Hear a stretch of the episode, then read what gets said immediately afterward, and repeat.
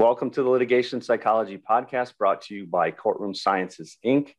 I am Dr. Steve Wood, and today we have an interesting topic.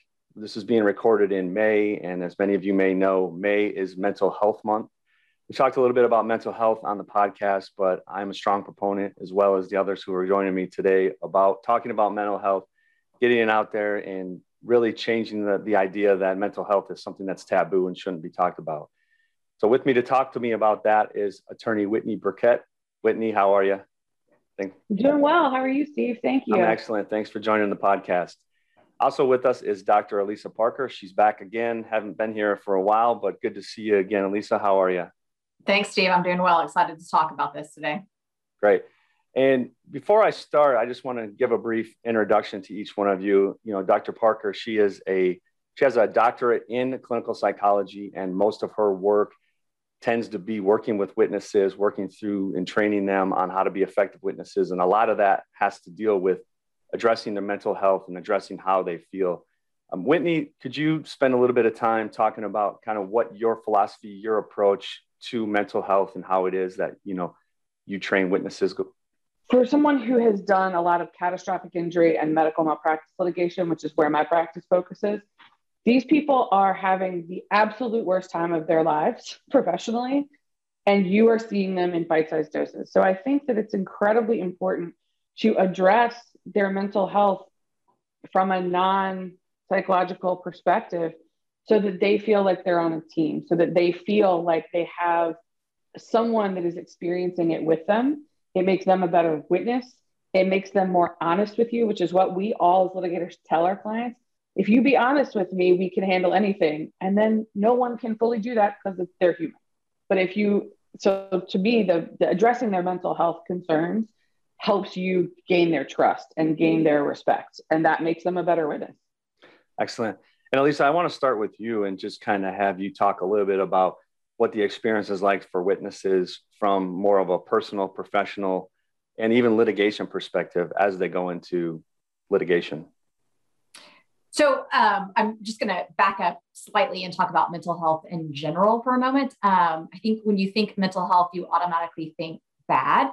And the truth is that mental health can fall on a spectrum. You can have very good mental health, you can have kind of moderate mental health, or you can have poor mental health.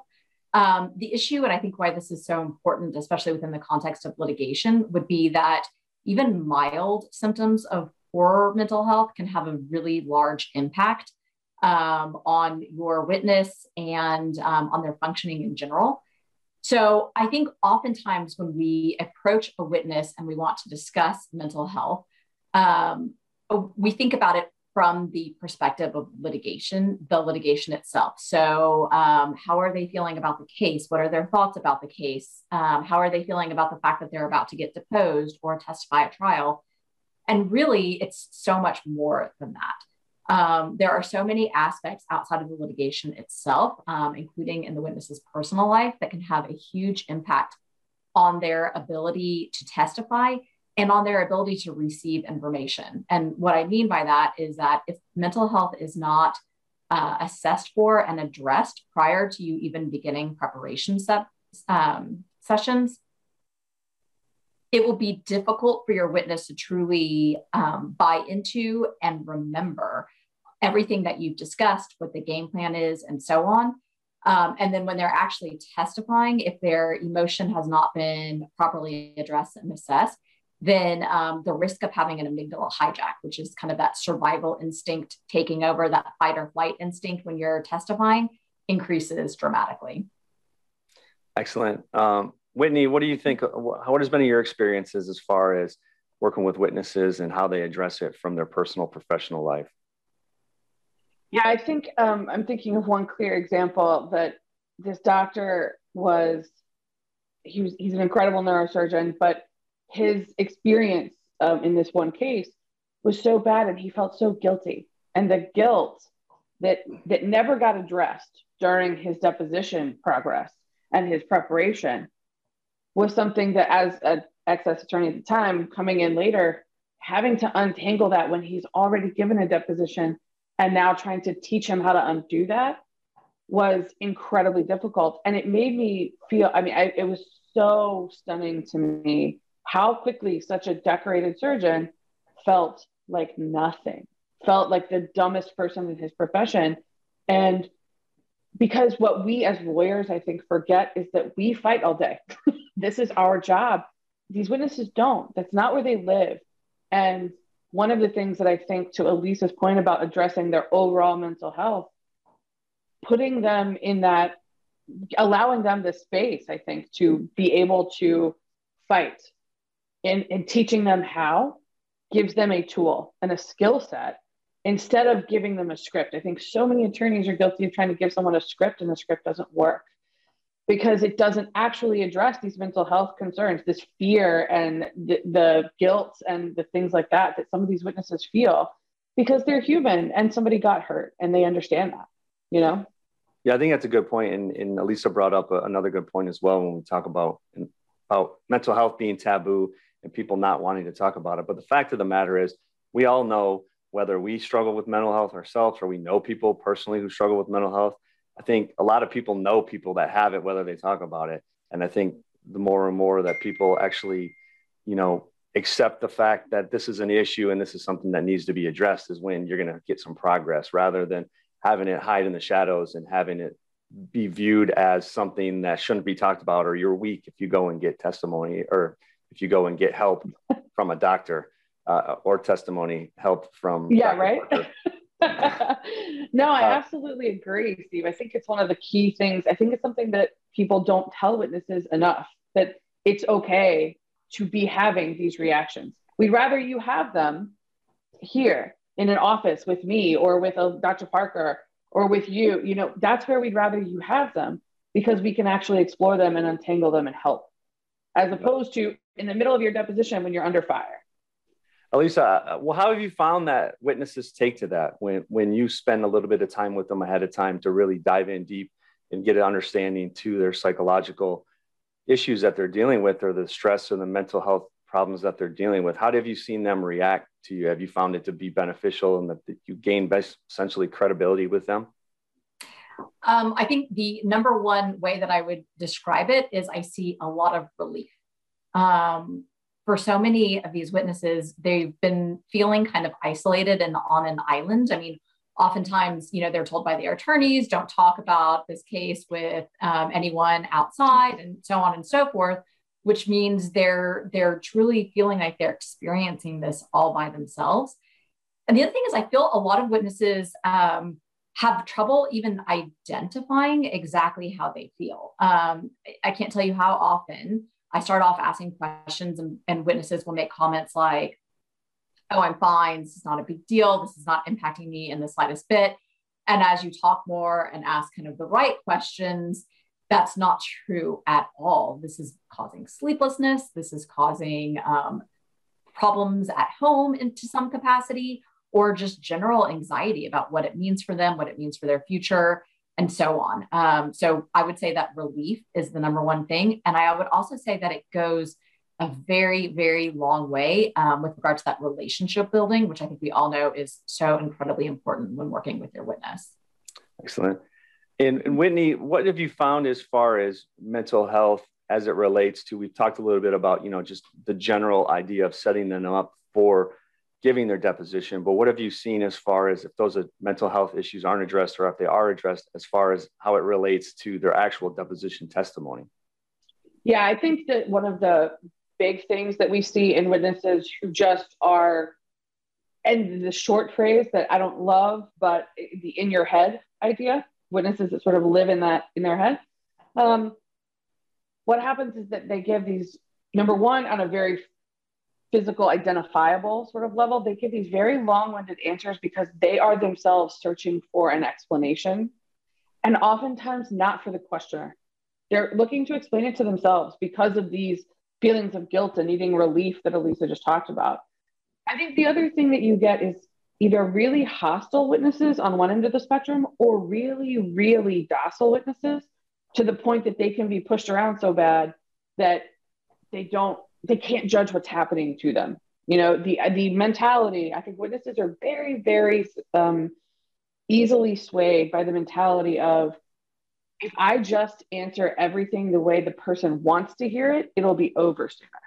So, one of the things as a litigator, I tell people from a mental health context is nothing about this is fun. And I'm not here to tell you it is. Nothing about this, you can't, nothing about this is going to be easy or simple. But if you embrace that, if you just lean into it and understand that this that this is going to be a marathon, not a sprint, then all of a sudden that witness really can come alive. And I think you see them then do really well and not use seven words when four will do. And all those kind of hallmarks of good testimony come from within them naturally a lot more because you have shored up and addressed those emotionality and those mental health issues on the front end. I think it's imperative. Yeah, I think I think that's a good point. I think Alyssa, you brought up something as well when you talked about amygdala hijack, and I just wanted to touch a little bit more on that about you know just explain a little bit more for the viewers who may or may not be familiar with that concept. Essentially, how uh, this, as Whitney just said, a catharsis is not the deposition. That's not the time for that to happen, and just you know spill your guts on the table. It's not the time to happen in the deposition. But if you can talk a little bit more about amygdala hijack what it is, what it means, and then essentially how, if you're not attending to your mental health, how could this become problematic in a deposition? Yeah, and and for sure, going along with what Whitney said, if if emotion is not addressed by your witness prior to the deposition, it's coming out in your deposition. Um, so amygdala hijack is, in essence, when your witness is calm, when your witness is rational, listening carefully, thinking before they speak, they're using their prefrontal cortex, which is responsible for logic, judgment, decision making. Um, I joke if if anyone watching this has teenagers, it's the part of the brain that hasn't developed yet, which is why they make such bad decisions. Is that why my kids um, do what they do? um, but when your witness starts to become very emotional, they literally start using a different area of their brain um, the amygdala is housed in that area. And generally, the amygdala should be sending a message to that prefrontal cortex saying, hey, there's a threat here. I've perceived a threat of some type. How should I react? When there's an amygdala hijack, that circuitry gets cut off. Um, so your amygdala starts responding, and you have kind of a lower level um, cognitive response where you are, um, again, having that survival instinct and for a witness, that would be the fight or flight response, which is in essence um, what Whitney was talking about, where you have a very hostile witness or a very docile witness. Um, they've been either given up or they're trying to fight back. And obviously, neither is going to work when it comes to testimony. Right. I think the other thing to piggyback off of that is you leave yourself open, right, for opposing counsel to essentially cause you to have an amygdala hijack if you haven't addressed it just by their own behaviors about making you defensive or pushing back or doing things in such a way to make you go, uh oh, this sounds bad. I need to fix it. Right. And, and essentially use your mm-hmm. own emotions against you. I think that's why it becomes important, like you had said at the very beginning, is to address all of these to make sure not only do you not do that during the deposition, but you also defend against that and make yourself really impervious to opposing counsel's tactics of trying to get you to engage into that. Yeah, Absolutely. I think Steve. I was going to say, Steve, that's one of the great points. One of the things that, um, after having worked with you guys, especially Alyssa, over many years, one of the things that I've learned from you is one of the things I tell witnesses is, let me react. Let me be the emotion in the room. Let me take it on because again, now you've built up an opportunity for this witness to go, oh, someone else can do this part. This is a thing I don't have to do now. But then they get the satisfaction of watching someone get up upset when they are being attacked. You know what I mean? It sort of serves a twofold purpose. And I think that's one of the things that a, lot of witnesses can really respond to because it's something you're now taking a burden off them in terms of that mental health piece to really help them. Very good point. And I think, you know, one of the things too that complicates this matters is that now obviously we're hopefully on the the downslide of COVID but I mean, and COVID is a very real thing, obviously, from both a personal and societal perspective, but it's also a very real thing as far as mental health and how it's affected, impacted mental health. What have you noticed, Whitney, from witnesses from when they were pre to now post COVID as far as their reactions, their mental health, their emotionality? Yeah. So I think it's really interesting. I think a lot of people, when you were as witnesses, when you were bringing them to your office and they were getting calls from an attorney, right? That's going to sort of already push them into sort of a defensive place. Now, what happens is they're at home. So they're having a defensive reaction, but they're not in the room with you and you can't read them as well. You can't you can't sort of fence them in and, and help them the same way that you can you could in the pre-COVID era. Um, so I think that in and of itself, though, I think what I'm noticing from the mental health of witnesses in general, there's more room for them to be defensive. There's more room for them to be to not address those mental health things because they're sitting, you know, they're doing their deposition at their kitchen table. Right. There's no one in the room with them and they don't feel it. So I think it's that's really the biggest thing I've noticed is that witnesses are a little more overall defensive. You can't knock them out of that as, as well. That's a good point. I think that's one of the biggest things, and at least I think Alyssa would agree, is that you know when we do witness trainings, it makes it a lot more difficult to do it over Zoom, right? Because mm-hmm. we can't a gauge the behaviors and get that personal connection with the witnesses that we normally could. And I think you bring up a very, very excellent point about the idea that when these depositions are being done in the individual's home, it's really, for lack of a better, they're just less on edge, and that makes may make them yeah. feel more comfortable mm-hmm. when they're mm-hmm. giving their deposition. The problem is once they feel more comfortable, they tend to feel like they would make the mistakes that they wouldn't make had they be sitting in the room, you know, at the deposition yeah. like they normally would. Is that what you found, Alyssa? Yeah, and you know, one suggestion that I would make, and of course this varies from state to state depending on what guidelines and restrictions are in that particular state.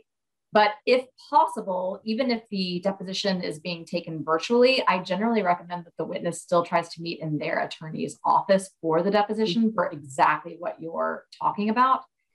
Um, mental health in general, as a result of COVID, has been a massive issue. Um, there's been a significant amount of research done on this already, but there has been a huge spike in symptoms of depression and anxiety. And for some people, these are just symptoms. For other people, I mean, they've reached a diagnosable state.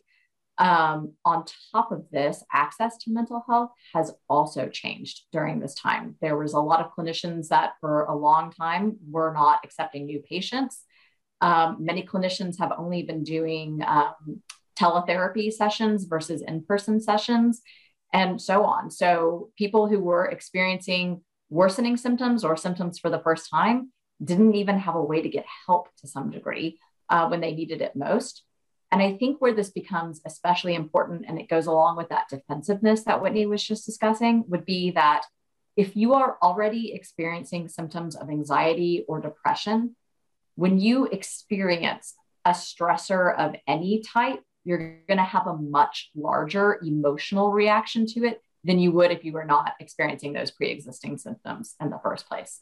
Um, so, what we're seeing are much bigger reactions in witnesses mm-hmm. when they feel threatened or they feel defensive or they feel uncomfortable. Um, that's always been an issue, but I think that it's heightened now as a result of COVID. Good. Yeah, I couldn't so, agree more, Lisa.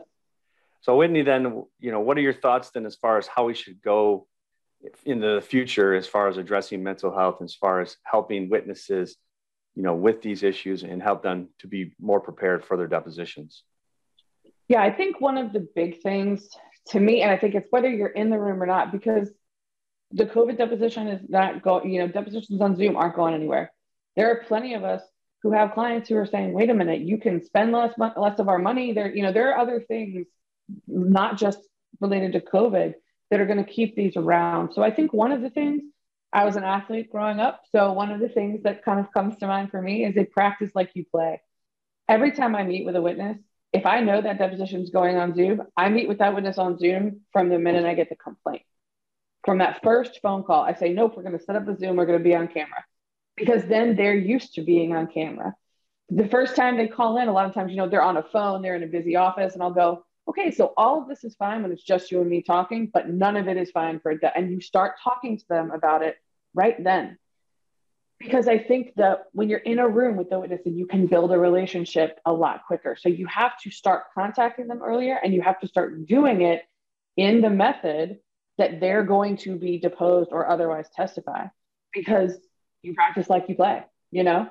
And I think the other kind of big thing that I see is it's a lot harder as an attorney to assure a witness that you're there to help, that you're on the same team when you're just a box on a screen, you know? So to Alyssa's point earlier, I say, look, we're going to meet like this most of the time. If you are not comfortable, if you want to be in a room with me, if you want, then we're going to do it that way.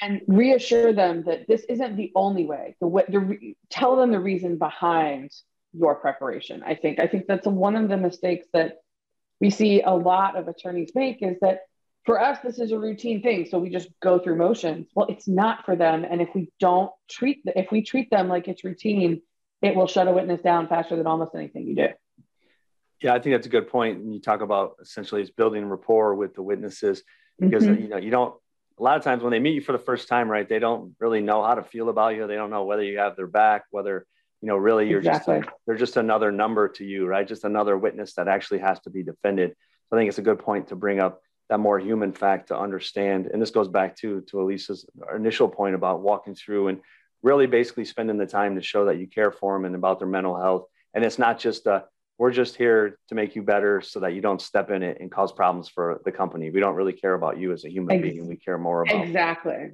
Yeah. Yeah. Alyssa, what else do you kind of your thoughts? You know, you have a different perspective, especially with your background and your training as far as how to address witnesses. What are your thoughts about how we should go forward in helping these witnesses? So I absolutely think that relationship building is still possible even when this is done virtually. Um, I agree with Whitney. What that means is that means more touches are needed. Um, you need to be reaching out a little bit more often, even if it's for very brief check ins. Um, and at other times, um, being spending a little bit more time and discussing things that are not necessarily just related to the case. Um, I mean, that's relationship building just in general, is um, asking questions, getting to know the person some, talking in general. Um, if, if you're focused only on the case or this is being done at the last minute right before a deposition uh, or right before trial testimony, it, it really is not as effective. Um, the other thing is getting comfortable talking about this. Um, this goes along with what we've said a couple times now already. Um, and I know, uh, Whitney, you and I have chatted. The word mental health doesn't need to be used when you're discussing this with, right. with your witness. I mean, there's a lot of kind of emotional well being and just general check ins. And, and the other part is knowing the right questions to ask. Um, and if you're an attorney and you're doing some assessment and you're thinking, wow, this is bad or this is concerning, uh, know when to bring some outside help in as well. Mm-hmm. Excellent point. yeah. Um, so, like I said, this this is obviously a, an important issue to all of us on the thing. So, I appreciate you guys coming on and talking to us about it. And like I said, hopefully, in going forward in the future, you know, those who are listening and those who are on this podcast can actually, you know, do some good as far as alleviating some of these concerns and helping witnesses get back to a place where they're healthy, comfortable, and feeling good about themselves as opposed to anxious and scared and you know uptight and about all the different issues not only just with their litigation and their deposition but just life issues in general. Now, whitney if mm-hmm. people want to get a hold of you how do they get a hold of you? What, what's your contact information for them? So i work at anderson Rasor and partners here in chicago um, our phone number is 312 673 7800. Um, and our website, it's long, but it's arandpartners.com. So you can find all sorts of information about us there. Um, Steve, Alyssa, thank you so much for allowing me to come on and talk to you guys about this. It's been great. Yeah, it was, it was a great conversation. How about you, Alyssa? If anybody needs to get a hold of you, ask questions about witness training, about the psychology of witnesses, how do they get a hold of you? Um, they can go to our website, courtroom at Courtroom Sciences, and um, also, my email is a parker at courtroomsciences.com. It's a great way to get a hold of me at any time as well. Great. I think you brought up a good point as well. Courtroomsciences.com. We have a lot of blogs, podcasts, other podcasts on there, a lot of good material for attorneys, for clients to go and check that out. If you need anything from me, I can be contacted at swood at courtroomsciences.com. I want to thank everyone for tuning in. This has been another edition of the Litigation Psychology Podcast brought to you by Courtroom Sciences, Inc. Goodbye.